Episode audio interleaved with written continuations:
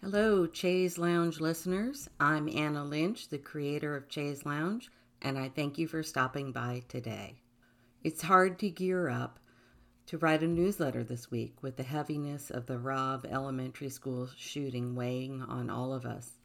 I'm sure that we all feel the sense of gripping sadness and frustration that we just can't seem to elect people who will make changes to our gun laws.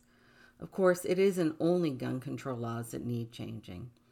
I don't know if this horrific incident will make any political changes, but I am struck by the fact that 90% of Americans approve of universal background checks for gun purchases, and 70 to 80%, depending on the poll you're looking at, of Americans approve of keeping Roe v. Wade. But somehow we have elected officials who won't enact the people's will. How can this be? Let us all do what we can to support common sense gun control legislation and hold these families in our hearts. Make noise, get involved, and most of all, keep your loved ones close. And now, some health news updates. North Carolina is finally looking at expanding Medicaid. The majority Republican legislature of North Carolina is finally proposing expanding Medicaid statewide by expanding Medicaid coverage, over half a million North Carolinians would become eligible for health insurance. State Senate leader Phil Berger, who has opposed Medicaid expansion for years, explain, explained that he had come to the conclusion that he could now trust the federal government to fulfill its promise of reimbursements. President Biden also offered an additional $1.5 billion of federal funding if any of the holdout states expanded Medicaid soon. We will see how this moves through the legislature. If successful, Governor Cooper will certainly sign the bill. And even if that bill doesn't get passed, North Carolina extended the Medicaid postpartum coverage. While North Carolina is one of the 12 states that has not expanded Medicaid yet, the legislature threw a bone to progressives by expanding postpartum Medicaid coverage from 60 days to one year. This is a significant move since data tells us that up to 24% of pregnancy related deaths occur between 42 to 365 days post birth. Happy 50th birthday, Title IX! Title IX turns 50 on June 23rd. While most contemporary people think of the law as dealing with sexual harassment, the law was enacted to prevent sex discrimination in, discrimination in any educational program receiving federal funding, including sexual harassment. Initially, the law was meant to target sports programs, but our understanding of the law has expanded over the past 50 years. The New York Times is publishing a series of articles about the act throughout the month leading up to the milestone date. And speaking of Title IX, Liberty University settles Title IX lawsuits. If you're a regular Chaise Lounge reader, then you may remember a piece I published last year about 12 women who were suing Liberty University for ignoring their reports of sexual assaults. In fact, some of the women were punished for breaking the school's behavior code.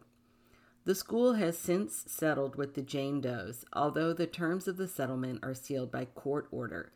Let's hope these women were given a healthy sum of money, although no amount can reduce the trauma caused by sexual assault and having your community turn on you. With the release of the decades long, eye opening report of the cover up of sexual abuse within the Southern Baptist Convention, and we'll get to that in a moment, it seems that the time is right to expose these hypocritical leaders. And now on to the Southern Baptist Convention. The SBC hired third party firm Guidepost Solutions to look into claims of sexual abuse within the convention for the past two decades. Guidepost published a scathing report outlining how sexual abuse victims were not only ignored, but the survivors were chastised and accused of being actors or working for nefarious purposes. They kept a secret list of reported sexual abusers that had over 500 names on it. Guidepost makes many sensible recommendations, but we wonder who will be in charge of seeing to their implementation. Other countries are liberalizing abortion laws. How did they do it? Last week, NPR's Here and Now program interviewed Enid Matoni Ndiga, the Chief Program Officer for the Center for Reproductive Rights, an international organization supporting women's health. The topic was, quote, what's behind the global trend to liberalize abortion laws, unquote, as so many Latin American countries have loosened their draconian laws. Indigo was very clear the key to success in each country was their ability to take the conversation away from politicians and return it to the communities where it can be discussed as the health issue that it is. She said this reduces stigma and enables people to recognize abortion as an essential part of health service, making it a fundamental right. Did he really say that? Senator Bill Cassidy, a Republican from Louisiana, who incidentally is a doctor, when discussing the high maternal mortality rate in his state said, quote, about a third of our population is African American. African Americans have a higher incidence of maternal mortality. So, if you correct our population for race, we're not as much of an outlier as it would otherwise appear. Now, I say that not to minimize the issue, but to focus the issue as to where it should be. For whatever reason, people of color have higher incidence of maternal mortality. Unquote. It's hard to know where to begin with these comments, but let's start with the fact that he would think it's appropriate to dismiss the deaths of any particular racial or ethnic group to make the state's numbers look better.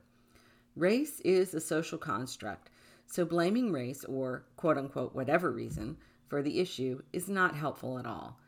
He also cited the fact that Louisiana tracks maternal mortality for a year after the baby's birth, which also makes their numbers look bad. Actually, it's good that they are looking a year out, and recently the CDC started using that same measuring stick. There are many postpartum issues that continue beyond the 42 day threshold that was previously used. As noted in the earlier, 24% of maternal deaths happen after day 42. Now, to give credit where it is due, Cassidy was a sponsor of a bill that Representative John Lewis had originally proposed in the 116th Congress before his death, called the John Lewis National Institute on Minority Health and Dis- Health Disparities Research Endowment Revitalization Act. The law will invest in universities conducting research into minority health disparities. It passed in March of this year and was signed into law by President Biden. So, even if Cassidy wants to fudge the numbers to make his state look better, the senator is interested in finding out why some women have higher maternal mortality rates. Woman of the Week. For those of you who are listening, you're just going to have to go to the newsletter because there's a TikTok video of a multitasking Canadian mother fending off an eagle attacking her pet goose while breastfeeding. Finally, if you're interested in learning about other newsletters on any topic, check out The Sample. The link is in the newsletter. The Sample curates new letters on any topic you can think of. Just let them know what your interests are, and they will send you new letters, newsletters to try out. Thanks for listening, and I'll talk to you in a couple of weeks.